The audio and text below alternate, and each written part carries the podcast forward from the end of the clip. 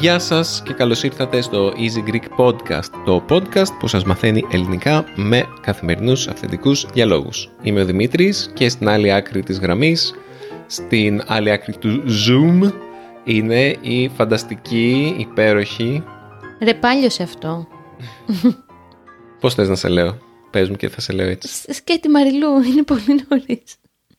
Για να είμαι φανταστική και υπέροχη. Είναι πολύ νωρίς, είναι 12 παρα 10. Ε, είναι νωρίς ακόμα. Είναι... Δεν έχω προλάβει να συντονιστώ με την ημέρα. Τώρα έχω να κάνω χίλια δύο πράγματα. δηλαδή, ο, δεν είσαι υπέροχη όταν έχεις μόλις ξυπνήσει. Εντάξει. δεν θα το έλεγα. Καλά.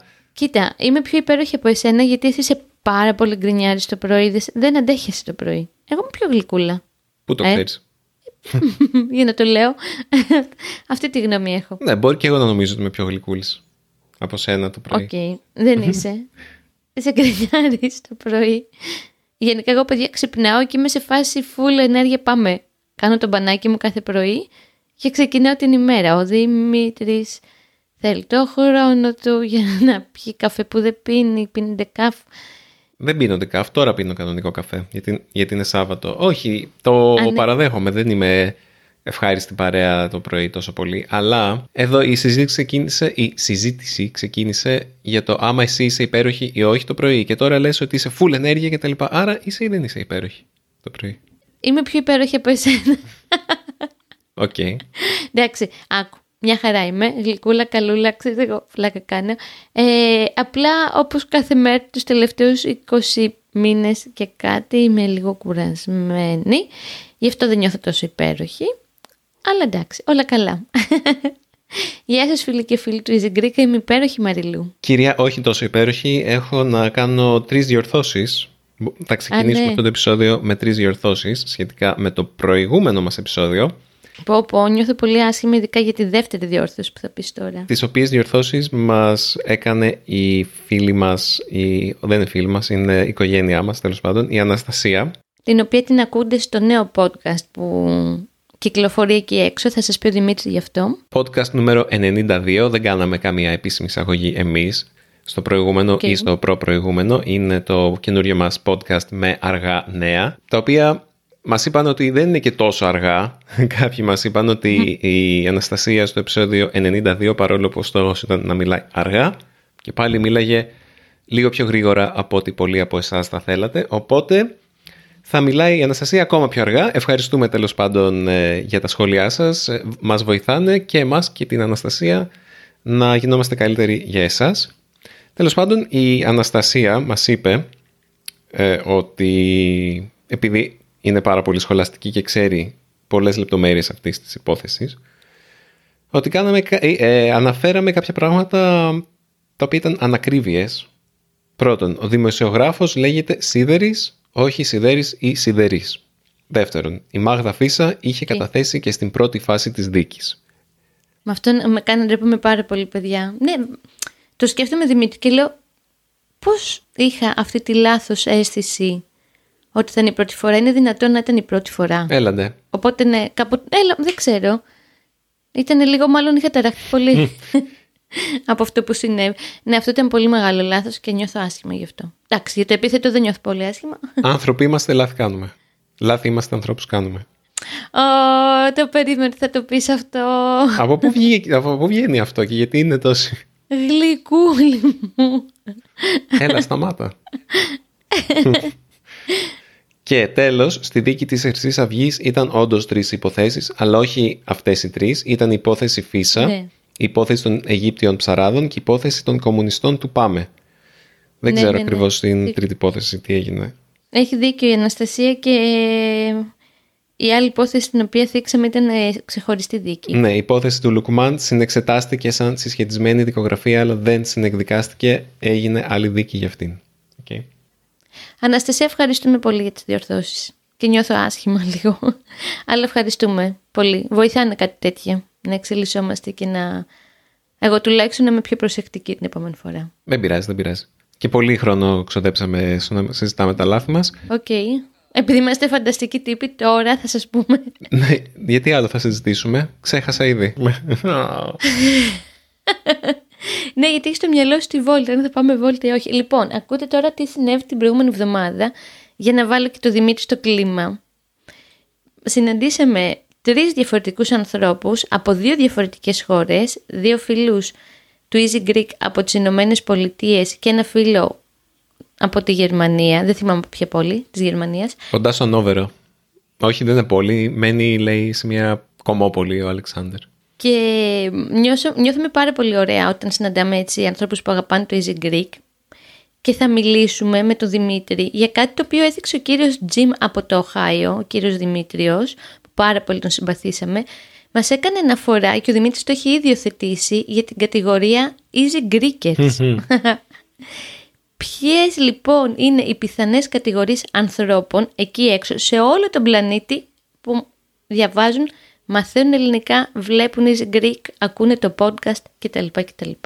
Αυτό είναι το θέμα που είπαμε. Δεν είχα σκεφτεί μέχρι τώρα ποιες θα μπορούσαν να είναι οι πιθανές κατηγορίες. Μέχρι τότε, όταν μας είπε ο κύριος Τζιμ. Και μέχρι τώρα, δηλαδή μας το είπε, αλλά από τότε μέχρι τώρα δεν έχω κάτσει να σκεφτώ, ok, okay, ποιες άλλες θα μπορούσαν να είναι πιθανές κατηγορίες πέρα από τις προφανείς. Ας ξεκινήσουμε με τις προφανείς. Με τις προφανείς, ok. Okay. Για πάμε. Λοιπόν, σίγουρα έχουμε ένα τεράστιο κοινό από Ελληνοαμερικάνους και όχι μόνο mm-hmm. Ελληνοαμερικάνους και Ελληνοαυστραλούς mm-hmm. και Ελληνοκαναδούς θα έλεγα αυτές είναι οι κύριες κατηγορίες που είναι από οικογένειες μεταναστών Ελλήνων που πήγανε σε αυτές τις χώρες και κάνανε οικογένεια και βγάλανε ρίζες ε, στη διασπορά. Μάλλον είναι μέρη της διασποράς και βγάλανε ρίζες έξω από την Ελλάδα. Και τώρα είναι δεύτερη γενιά, τρίτη γενιά, τέταρτη γενιά και θέλουν να είτε να μάθουν ελληνικά αν δεν ξέρουν και αν ξέρουν θέλουν να κρατήσουν επαφή με τη χώρα, με εμάς, με το τι συμβαίνει στην Ελλάδα. Με τη γλώσσα. Ναι, με τη γλώσσα και με το τι συμβαίνει γενικότερα στην Ελλάδα. Εμένα αυτό με συγκίνησε, Δημήτρη, το είδες κιόλας ε, πολύ. Γιατί πάντοτε με, με συγκινεί η ιστορία των ανθρώπων που το ξέρουμε, το έχουμε συζητήσει πολλές φορές, που αλλάζουν χώρα για οποιοδήποτε λόγο, αλλά συνήθως όχι για κάποιο καλό λόγο. Και οι ίδιοι αλλά και τα παιδιά τους, τα εγγόνια τους προσπαθούν να κρατήσουν μια επαφή με την πατρίδα και νομίζω ότι έτσι πέρα από τη μουσική και τη γαστρονομία πάνω απ' όλα είναι η γλώσσα. Ο, ο συνεκτικός δεσμός με την πατρίδα που έχεις αφήσει πίσω. Οπότε ξαφνικά ερχόμενος ο κύριος Τζιμ την προηγούμενη Παρασκευή έτσι που ήπιαμε ένα κρασάκι στον Πειραιά και ήρθε κάπως και μας το, όχι ακριβώς θύμισε, μας το έβαλε στο πλαίσιο του ότι παιδιά η ελληνική ομογένεια της Αμερικής σας αγαπάει πολύ και σας ακούει και σας εμπιστεύεται και σκέφτηκα τελικά κοίτα να δεις ρε παιδί μου ότι κάνουμε κάτι σημαντικό, όχι ότι αμφέβαλα, αλλά μερικές φορές ξεχνιέμαι. Και ότι αυτή τη στιγμή εκεί έξω υπάρχουν πολλές οικογένειες στην, ε, βόρεια, στις Ηνωμένες Πολιτείες τέλος πάντων που χρησιμοποιούν το Easy Greek σαν εργαλείο και για εκείνους αλλά και για τα παιδιά τους. Ναι. Και όχι μόνο στη Βόρεια στις Ηνωμένες Πολιτείες, όπως προείπες. Και στον Καναδά. Και νομίζω νούμερο ένα Easy Greeker, όχι όμως, ε, πώς να το πω, ιεραρχικά. Μία ομάδα λοιπόν Easy Greeker είναι η ομογένεια σε διάφορες μεγάλες χώρες εκεί έξω ανά τον κόσμο. Μπορεί και μικρές, έτσι, δεν ξέρουμε. Μία δεύτερη ομάδα, πολύ μεγάλη, είναι ναι. οι ερωτικοί μετανάστες. Α, ναι, μπράβο. Έχουμε πάρα πολλούς που μαθαίνουν ελληνικά επειδή είναι παντρεμένοι ή έχουν σχέση με κάποιον Έλληνα ή Ελληνίδα και θέλουν να μάθουν τη γλώσσα καλύτερα. Για μένα αυτό είναι το μεγαλύτερο και σημαντικότερο κίνητρο για να μάθεις μια γλώσσα. Mm, αν αγαπάς ναι. ε, και πηγαίνεις σε μια χώρα. Προχθές πήγα να φτιάξω κάτι στη, στο κινητό μου τέλος πάντων και Μ' αρέσει γενικά να λέω και το Easy Greek, επειδή έχουμε και ένα σκοπό με τον Δημήτρη Βάλη να μέχρι τέλος του χρόνου να γίνουμε 50.000 subscribers. Οπότε όπου σταθώ και όπου βρεθώ, λέω για το Easy Greek κάτι, α ναι, Easy Greek, κάνετε εγγραφή. Και μου λέει το παιδί που δούλευε εκεί στο ταμείο, στην κινητή, στο γραφείο τέλος πάντων για την κινητή τηλεφωνία. Α, μου λέει εσείς είστε που είχατε πάει Βαρκελόνη και μιλάγατε με κάτι ξένους, με κάτι εκφράσεις ελληνικές, λέω ναι, ναι, αυτός είναι ο σύντροφός μου, ο Δημήτρης. Αχ, μου λέει ρε εσύ, σας ευχαριστώ πάρα πολύ γιατί η κοπέλα μου είναι από τη Σουηδία και έχει μετακομίσει κάποιους μήνες τώρα εδώ στην Ελλάδα και μαθαίνει ελληνικά και χρησιμοποιεί το κανάλι σας. Και λέω, αλήθεια. αλήθεια. Οπότε ναι, είναι, παίζει και αυτό με τους ερωτικούς μετανάστες. Ναι. Για το τέλος αφήσω την αγαπημένη μου κατηγορία. Θέλω να πω μια άλλη μεγάλη κατηγορία, Δημήτρη, που πολλοί φίλοι όταν το συζητάμε τους φαίνεται παράξενο. Και εμάς μας φαίνεται παράξενο αυτό. Αλλά νομίζω εκεί δείχνει ότι τελικά είμαστε επιτυχημένοι. Ποια είναι η χώρα που έχει τους μεγαλύτερους, το μεγαλύτερο ποσοστό. Πες το σωστά ρε, στο μυαλό μου. Τι θέλεις να πεις; Θέλω να πω ότι μας βλέπουν πάρα πολλοί Έλληνες. Ναι. Ε, Για πες, πώς έπρεπε να σε ρωτήσω σωστά, κόλλησε στο μυαλό μου. Ποια είναι η χώρα με το μεγαλύτερο ποσοστό θέασης, το Easy Greek; Μπράβο, αυτό. Okay, ε, η Ελλάδα, ναι. Okay. Αλλά η πραγματική ερώτηση είναι, μπορεί ένας Έλληνας που μας βλέπει να είναι Easy Greeker; Ναι, γιατί να μην είναι; Τι τον κάνει Easy Greeker, γιατί πολλές από τις θεάσεις... Ναι, Βλέπει Easy Greeker. Αλλά μπορεί να μας έχει δει μία φορά ή δύο. Αυτό σε κάποιο βίντεο μας. Αυτό τον κάνει Easy Greeker. Ε, τι να σου πω τώρα, αν το πέταξε ο αλγόριθμος και το είδε λίγο ή ένα-δύο επεισόδια, όχι δεν είναι, αλλά αυτό που παρατηρούμε το Δημήτρη πιο έντονα τον τελευταίο καιρό είναι ότι μας μιλάνε πολλοί Έλληνες στο δρόμο που βλέπουν Easy Greek. Οπότε αυτή την κατηγορία θεατών που βλέπουν ξανά και ξανά και περιμένουν την τρίτη να δουν το καινούργιο επεισόδιο ναι. και να σχολιάσουν. Αυτή είναι η Easy Greek. Και ναι, όντως υπάρχουν Έλληνες που ανοίγουν σε αυτήν την κατηγορία και είναι αρκετοί. Δεν ξέρω τώρα ναι. αν οι φανατικοί μας είναι ως επιτοπλίστων Έλληνες ή όχι Έλληνες, αλλά σίγουρα έχουμε mm-hmm. πολλούς. Δηλαδή, οι, οι casual ναι. viewers μας, ας πούμε, οι θεατές μας, οι οποίοι μας βλέπουν, αλλά όχι φανατικά, μιας στο τόσο, ναι, είναι ως επιτοπλίστων Έλληνες, αλλά ίσως να έχει νόημα να ψάξω στους ε, συνδρομητές μας τα, τα στατιστικά. Αυτό δεν το έχω δει. Να σου πω, όχι, ενώ ναι. στους συνδρομητές στους subscribe, σε αυτούς που μας έχουν κάνει εγγραφή στο YouTube, όχι στους συνδρομητές μας στο Patreon. αυτοί δεν είναι τόσο Έλληνες προφανώς. Έχουμε κάποιους, ευχαριστούμε. Ευχαριστούμε, αλλά δεν είναι ναι, κυρίως Ευχαριστούμε, μπαμπά.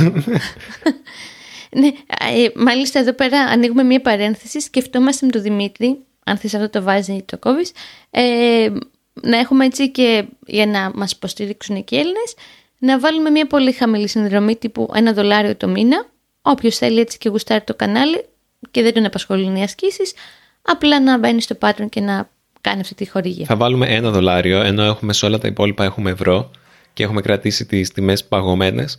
Θα βάλουμε μόνο για τη βασική ας πούμε συνδρομή και υποστήριξη ένα δολάριο, γιατί έτσι όπως πάει το ένα δολάριο θα είναι δύο ευρώ σύντομα. Εγώ νομίζω ότι είναι όλα δολάρια. Όχι, ευρώ είναι. Ναι. Έχει δίκιο, ευρώ. ευρώ. Τέλος πάντων, μην μακρηγορούμε. Ε, άλλη κατηγορία cricket. Έχω στο μυαλό μου τη Δάφνη. Γεια σου, Δάφνη. Η οποία είναι σαν την πρώτη κατηγορία, αλλά η Δάφνη γεννήθηκε στην Ελλάδα. Οπότε είναι, δεν είναι ακριβώς η ίδια κατηγορία του πάω στην... Είμαι από μια οικογένεια ομογενών. Ουσιαστικά γεννήθηκε στην Ελλάδα, είναι πρώτη γενιά μεταναστών, κατά κάποιο τρόπο. Δεν ξέρω από ποια γενιά και μετά, άμα γεννηθείς στην Ελλάδα και φύγεις σε τόσο μικρή ηλικία, γιατί έφυγε σαν ε, μικρό παιδί η Δάφνη από την Ελλάδα, αν μετράει για πρώτης γενιάς μετανάστε. Φαντάζομαι ναι. Ε; Ή πρέπει να είσαι ναι. ενήλικα όταν, φεύγει, όταν φεύγεις. Όχι, γιατί ουσιαστικά η Δάφνη τώρα μαθαίνει ελληνικά, γιατί και μάλιστα θα έρθει στο podcast κάποια στιγμή σύντομα ε, να μιλήσουμε γι' αυτό και για άλλα πράγματα. Ε, παρένθεση, η Δάφνη είναι μια ε, ακροάτρια του Easy Greek που μένει στη Γερμανία και είναι και η, tandem, η tandem partner μου και μιλάμε ελληνικά και γερμανικά για να εξασκήσω τα γερμανικά μου και να εξασκήσει τα ελληνικά της.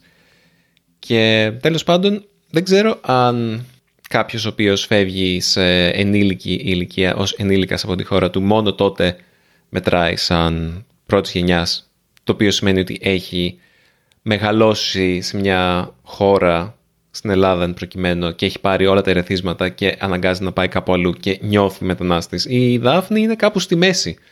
Δηλαδή δεν νιώθει ούτε Γερμανίδα, επειδή γεννήθηκε στην Ελλάδα και είχε αυτά τα ερεθίσματα και είχε... Αλλά ούτε Ελληνίδα νιώθει, γιατί μεγάλωσε στη Γερμανία, στη Γερμανία οπότε είναι κάπου παράξενα. Νομίζω ότι αυτό το ποσοστό των ε, Easy Greekers είναι υπαρκτό, αλλά όχι τόσο μεγάλο. Απλά ήθελα να το ναι. αναφέρω γιατί έχω ένα υπαρκτό παράδειγμα, ε, γνωρίζω ένα υπαρκτό παράδειγμα. Μία άλλη κατηγορία Easy Greekers που εμένα με συγκινεί πάρα πολύ και το, έτσι το θίγω όταν συναντάμε κόσμο και μας λένε από πού σε βλέπουν και τα λοιπά, που το ανακαλύψαμε με το Δημήτρη στο επεισόδιο για τον Μαλάκα, ξέρεις τι θα πω τώρα, είναι παιδιά ότι έχουμε και ευχαριστούμε πάρα πολύ γι' αυτό και μακάρι να ακούτε και το podcast κάποιοι, ε, κοινό στις Φιλιππίνες Δημήτρη. και αυτό το. Είναι, είναι υπέροχο. Έτσι σου είχε μείνει, σου είχε κολλήσει. Ε, ρε, θα σου πω γιατί, θα σου πω. Καταρχήν ήταν πάρα πολύ όμορφο και αστείο που μας γράψανε αρκετοί φίλοι μας από τις Φιλιππίνες ότι μαλάκας λέει στα φιλιππινέζικα σημαίνει δυνατός. Οπότε στο βιογραφικό μου μπορώ να πω ότι ξέρω μία φιλιππινέζικη λέξη. και θα κάνω τώρα έτσι μία μικρή παρένθεση για να σου εξηγήσω τώρα και γιατί με συγκινεί με τις Φιλιππίνες. Όταν δούλευα, το έχω ξαναπεί νομίζω, στο ταξιδιωτικό μας γραφείο που είχαμε με τον μπαμπά, εγώ δούλευα ένα πολύ μεγάλο κομμάτι αεροπορικών εισιτηρίων που σχετίζεται με την αυτιλία. Δηλαδή, βγάζαμε αεροπορικά εισιτήρια για ανθρώπους που ταξιδεύουν με τα καράβια σε όλο τον κόσμο. Και ένα μεγάλο μέρος των πληρωμάτων ήταν από τις Φιλιππίνες. Δηλαδή, οι Φιλιππινές είναι πολύ... Είναι μια κατηγορία ανθρώπων από μόνους που ταξιδεύουν πολύ στα καράβια ανά τον κόσμο. Και πολλοί Δημήτρη είχαν αρχαιολινικά ονόματα. Αυτό που μου κάνει και μεγάλη κάπου... Ε, θυμάμαι δηλαδή, έκοβα ειστήριο για το τάδε επίθετο, εννοείται δεν θυμάμαι, ένα φιλιππινέζικο επίθετο και το μικρό του όνομα ήταν ε, Σοκράτης, πολύ κλασικό. Ήταν Όμηρος, ήταν ε, Νέστορας. Ειδικά με τον Νέστορα είχα πολλούς φίλους Φιλιππινέζους ε, πληρώματα σε πλοία Νέστορας. Και κάπως το ψάξα και ρώτησα και έμαθα ότι έχουν μια δυναμία κάπως στην αρχαία Ελλάδα και στις Φιλιππίνες. Πώς και γιατί τώρα δεν ξέρω περισσότερα. Γι' αυτό και τα ονόματα τα αρχαιοελληνικά και γι' αυτό τελικά πολλοί Φιλιππινέζοι μαθαίνουν ελληνικά και βλέπουν Easy Greek τα φιλιά μας στη Μανίλα. Γι' αυτό το βάλαμε και στο, στις πρωτεύουσες που ρωτάγαμε πρωτεύουσες προχθές. Δεν είμαι σίγουρος να σου πω την αλήθεια μας συνδέονται αυτά τα δύο. Για κάποιο λόγο θέλω να μαθαίνουν ελληνικά και στις Φιλιππίνες. Δεν ξέρω. Για να είμαι απόλυτα ειλικρινής, δεν ξέρω και πόσοι μας βλέπουν από τις Φιλιππίνες. Ξέρω ότι είναι στις πρώτες 30-40 χώρες που μας βλέπουν. Ok, okay, δεν είναι Αλλά αυτό παίζει ρόλο και με το τι πληθυσμό έχει κάθε χώρα. Δηλαδή okay. είναι διαφορετικό. Εντάξει, άσε με μένα ονειρεύομαι που θέλω να πω στις Φιλιππίνες κάποια στιγμή και έχω και ένα φίλο από εκεί ότι κάπως βλέπουν Easy Greek. Πάντως, τότε με το μαλάκα είχαμε πολλά σχόλια. Είχαμε αρκετά σχόλια. Είχαμε. Πάντως, ε, για να πάμε σε μια άλλη κατηγορία Easy Greek, Easy Greeker, υπάρχουν και αυτοί που μαθαίνουν ελληνικά έτσι επειδή τους αρέσουν τα ελληνικά. Ναι, ή πολλοί σπούδασαν αρχαία ελληνικά και τώρα θέλουν να μάθουν και νέα ελληνικά μεγάλη κατηγορία αυτή και είναι από τους πιο mm. από όλους όσους μας ακούνε νομίζω ότι είναι αυτοί οι οποίοι συνήθως είναι πιο έχουν το μεγαλύτερο τσαγανό αυτοί Okay. Ναι, δεν έχουν κάποιο συγκεκριμένο κίνητρο. Δεν είναι ότι δεν έχουν το συγκεκριμένο κίνητρο, είναι ότι το αντίθετο. Δεν έχουν κάποια φοβία ή ανασταλτικό παράγοντα συνδεδεμένο με τα ελληνικά. Πολύ συχνά έχουμε κόσμο όπως τον Τζίνο, γεια σου Τζίνο, ο οποίος μαθαίνει ελληνικά έτσι, για, όχι για χαβαλέ, για, επειδή τον ενδιαφέρει πάρα πολύ η γλώσσα και του αρέσει. Ναι, αλλά είχε ζήσει και στην Ελλάδα ως παιδί. Ναι.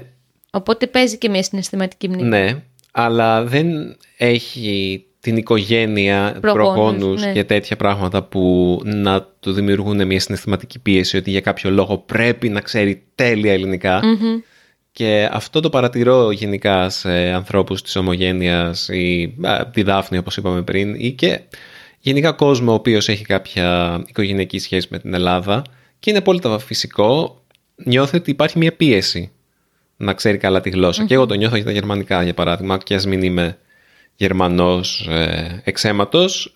Στην οικογένειά μου, στην, η, η μάνα μου μια ζωή είχε την τρέλα που έχει με τη Γερμανία και άκουγα γερμανικά στο σπίτι και όλα αυτά, οπότε νιώθω μία συναισθηματική πίεση ή νιώθω μία εσωτερική ανάγκη αυτή η γλώσσα κάπως είναι συνδεδεμένη ταυτότητά μου με αυτό. Δηλαδή νιώθω ότι α, άμα δεν ξέρω καλά γερμανικά ε, τότε έχω αποτύχει κατά κάποιον τρόπο και νομίζω ότι οι άνθρωποι της ομογένειας συχνά ε, δυσκολεύονται ή ντρέπονται να δείξουν ότι μπορεί να μην ξέρουν τέλεια τη γλώσσα αυτή ή οποιαδήποτε γλώσσα και γι' αυτό δεν θέλουν να δείξουν ότι είναι ευάλωτοι μιλώντας στο μικρόφωνο. Οπότε τα περισσότερα μηνύματα που μας στέλνουν γενικότερα και ιδιαίτερα ηχητικά μηνύματα είναι από ανθρώπους που έχουν μάθει τη γλώσσα επειδή απλά τους αρέσει. Και είναι οι περισσότεροι άνθρωποι που έχουν αυτόν τον ε, χυμαρόδι ενθουσιασμό για τα ελληνικά και θα μάθω και δεν με νοιάζει να κάνω λάθη και θα εξασκηθώ κάνοντας λάθη, μιλώντας με Έλληνες κτλ. Είναι στις περισσότερες περιπτώσεις ε, απλά φανατικοί θαυμαστές των ελληνικών χωρίς κάποια προϊστορία με τα ελληνικά. Αυτό έχω προσέξει. Είναι όπως μας είπε ο φίλος μας ο Άλεξ από τη Γερμανία που συναντήσαμε έτσι πριν μια εβδομάδα ότι ουσιαστικά μάθε, του λέω γιατί μαθαίνεις ελληνικά και μου λέει γιατί πήγα στην Κρήτη και μου άρεσε πολύ η γλώσσα που άκουγα. Και είναι αυτό ότι θέλουν να συνδεθούν και με τους Έλληνες και λογικό με την έννοια ότι όταν ταξιδεύεις κάπου νιώθεις πιο κοντά στους ανθρώπους που μένουν στη χώρα αυτή άμα μιλήσει τη γλώσσα τους. Δηλαδή ενθουσιάζεται κάποιος, όχι όπως στις συναυλίες που λένε Α, ευχαριστώ και χειροκροτάμε όλοι από κάτω. Είναι ένα πλαίσιο έτσι παρόμοιο. Ε, αλλά ναι, όταν πας και μπορείς να παραγγείλεις φαγητό ή να πιάσεις μια κουβέντα με ένα ταξιτζή, είναι δύο πράγματα έτσι περισσότερα από ό,τι θα του έλεγες, πέρα από καλημέρα και παρακαλώ. Ε, είναι ένας ωραίος τρόπος να συνδεθείς με τους ανθρώπους στο μέρος που ταξιδεύεις και ειδικά άμα τρέφεις έτσι και μια συμπάθεια στους ανθρώπους αυτούς, ένα παραπάνω κίνητρο για να μάθεις τη γλώσσα τους. Έχω άλλη μία κατηγορία, Μαριλό. Έλα, άλλη μία. Εγώ δεν έχω άλλη. Ε, έχουμε Έλληνες της ομογένειας. Ε, ομογένειας, δεν το είπαμε. Έχουμε, δεν μπορούμε να θεωρήσουμε ότι είναι της ομογένειας, γιατί είναι νέοι άνθρωποι οι οποίοι ναι. έχουν μεταναστεύσει, έχουν πάει, ξέρω εγώ, τώρα πρόσφατα μίλαγα με μια κοπέλα που συζητάμε για, για μια συνεργασία με τη Ρεβέκα, η οποία μένει στη Σουηδία, αν θυμάμαι καλά, και είναι τύπου μικρότερη από εμάς και μας ακούει για να νιώθει ότι έχει μια σύνδεση με την ε, Ελλάδα. Αυτό δεν νομίζω ότι μπορούμε να, να το βάλουμε στην ίδια κατηγορία με την ομογένεια. Όχι, είναι διαφορετικό. Είναι κάπως διαφορετικό. Γιατί πολύ συχνά ε, τέτοιοι άνθρωποι γυρίζουν στην Ελλάδα. Δηλαδή έχουν πάει για δουλειά, για σπουδές.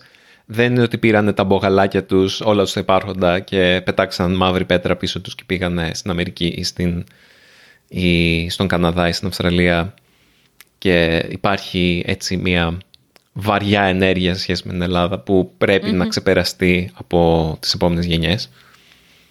Είναι κάπως διαφορετικό. Έτσι όπως το περιέγραψες το τελευταίο και εγώ θα σας αφήσω με αυτό, το, αυτή η βαριά ενέργεια του έχω πάει σε μια άλλη χώρα, ξέρω ότι δεν θα επιστρέψω αλλά θέλω να ακούω τη γλώσσα μου και τη μουσική μου. Ε, κάθε φορά που πηγαίνουμε στην Έγινα και συναντάμε το θείο του Δημήτρη από την Τινησία, που εγώ πάρα πολύ τον αγαπάω, του έχω πολύ αδυναμία, κάθε φορά που βάζει να ακούσει ραδιόφωνο ακούει ε, ραδιόφωνο από τη χώρα του, την Ισιακό. Και το βρίσκω πολύ συγκινητικό, γιατί είναι πάρα πολλά χρόνια εδώ. Και ξέρω ότι θα γυρίσει και προσπαθεί να κρατήσει έτσι μέσω της γλώσσας και της μουσικής μια σχετική ανάμνηση. Αυτό. Πηγαίνει που και που στην Τινησία, αλλά βλέπει την οικογένειά του, δεν είναι απόλυτα αποσυνδεδεμένος, αλλά ναι. σίγουρα θα του λείπει. Όπως και να έχει, ευχαριστούμε όλους τους Easy Greekers που μας στηρίζετε, μας ακούτε, μας αγαπάτε, Θέλετε να συναντηθούμε όταν ερχόσαστε στην Αθήνα και αυτό μας δίνει πολύ χαρά. Όλα αυτά. Έχουμε ξεχάσει σίγουρα και κάποιες κατηγορίες. Εννοείται. Μπορείτε να μας στείλετε ένα mail να μας πείτε τι κατηγορία easy ναι. Greek είσαστε. Σήμερα μου έστειλε και ένα μήνυμα ο Ματ, ο οποίος είναι και αυτός ένας okay. φίλος του Easy Greek, ο οποίος λέει ότι είναι στην Αθήνα και θέλει να μας δει και μου έγραψε ότι γίνεται ένα συνέδριο Έλληνο-Αυστραλών. Και λέω τώρα εγώ, όπως παρατήρησες σωστά Μαριλού, δεν είσαι Έλληνο-Αυστραλός. Είσαι Αυστραλοέλληνας. Και ισχύει. Ου. Ναι, εγώ δεν είμαι Έλληνο-Αυστραλός. Δεν... είμαι Αυστραλοέλληνας. Γιατί πατριαρχικά πάει πρώτα η καταγωγή του μπαμπά και μετά Γιατί της μαμά. επειδή η οικογένειά μου είναι ανάποδη στα πάντα, δεν, δεν πήγε κάποιος Έλληνας στην Αυστραλία και έκανε οικογενειακή. Ήρθε ένας ναι. Αυστραλός στην Ελλάδα και έκανε οικογένεια εδώ. Εγώ νόμιζα ότι πατριαρχικά πάει πρώτα η καταγωγή του μπαμπά και μετά της μαμάς. Όχι, ότι. Α, Sorry, το, το Γιατί και... δεν εννοώ αυτό. Εννοώ ότι η Έλληνο-Αυστραλή okay, είναι Αυστραλή κατά βάση, αλλά είναι Έλληνο-Αυστραλή. Εγώ είμαι Έλληνας κατά ναι. βάση, αλλά είμαι Αυστράλο-Έλληνα.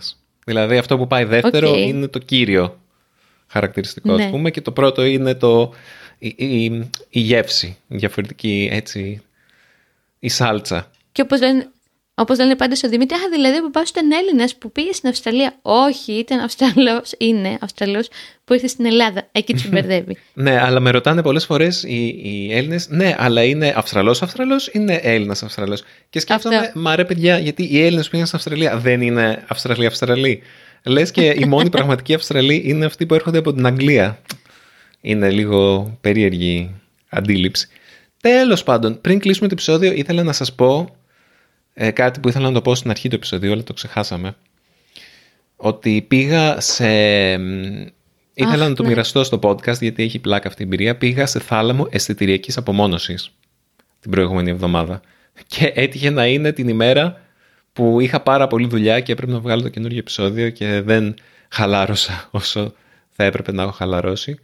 Είναι παιδιά κάτι σαν μπανιέρα με νερό μέσα που έχει πάρα πολύ αλάτι, τόσο αλάτι που αν ξαπλώσεις μέσα σε αυτό το νερό, επιπλέεις χωρίς καμία προσπάθεια και έχει και ένα καπάκι αυτή η μπανιέρα.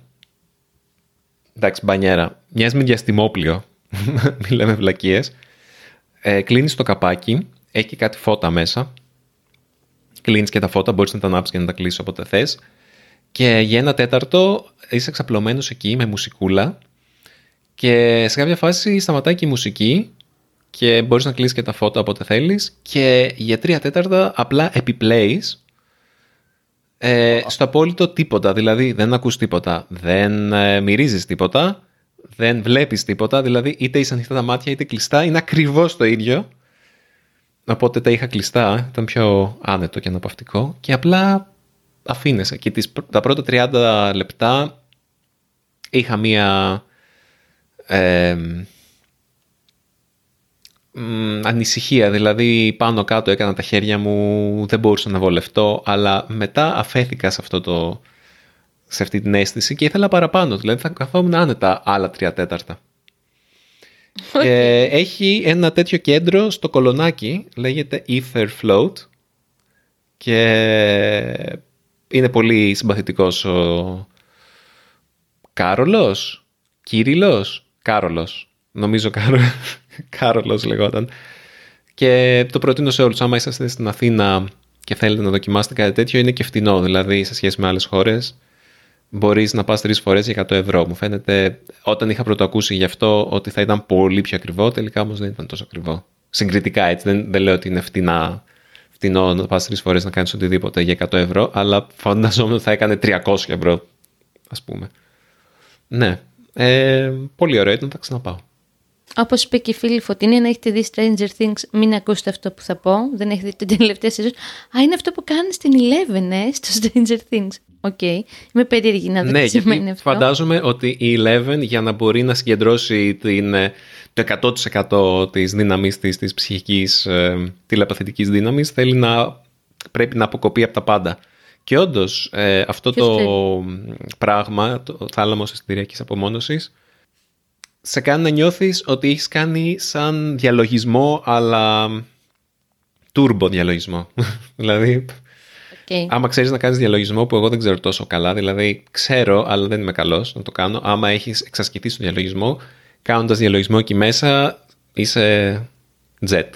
Δηλαδή είναι πολύ καλός διαλογισμός σε αυτό. Τέλος πάντων, αρκετά μιλήσαμε και για αυτό. Να χαιρετήσουμε. Απλά ήθελα να, να μιλήσω τρία-τέσσερα λεπτάκια για αυτό το πράγμα. Ευχαριστούμε που μας ακούσατε και πάλι και στείλτε μας ένα ηχητικό μήνυμα στο podcast papaki easypavlagreek.org ή ένα σχόλιο στο podcast περίμενε, στο, στο easygreek.fm Επίσης, κάτι ακόμα. Έχουμε το καινούριο podcast του Easy Languages που το παρουσιάζει ο Ράφα από το Easy Italian και η Ρίτα από το Easy French. Είναι στα αγγλικά. Άμα σας ενδιαφέρουν οι γλώσσες γενικότερα και η ζωή ε, της πολυγλωσσίας, μπείτε και ακούστε. Σύντομα θα είμαι και εγώ καλεσμένος. Νομίζω την Πέμπτη σε λίγες μέρες ε, έχουμε ηχογράφηση.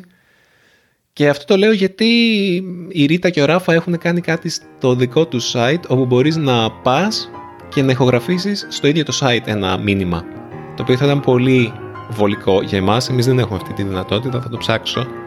γιατί με αυτόν τον τρόπο θα μπορείτε να μας στείλετε πολύ πιο εύκολα μήνυμα από το να ηχογραφήσετε μόνοι σας και να μας το στείλετε. Άμα μπορείτε να το κάνετε στο site θα είναι πολύ πιο απλό. Αυτά από μένα. Θα τα πούμε στο επόμενο επεισόδιο του Easy Greek Podcast. Μέχρι τότε να είστε όλοι και όλες καλά. Γεια και χαρά.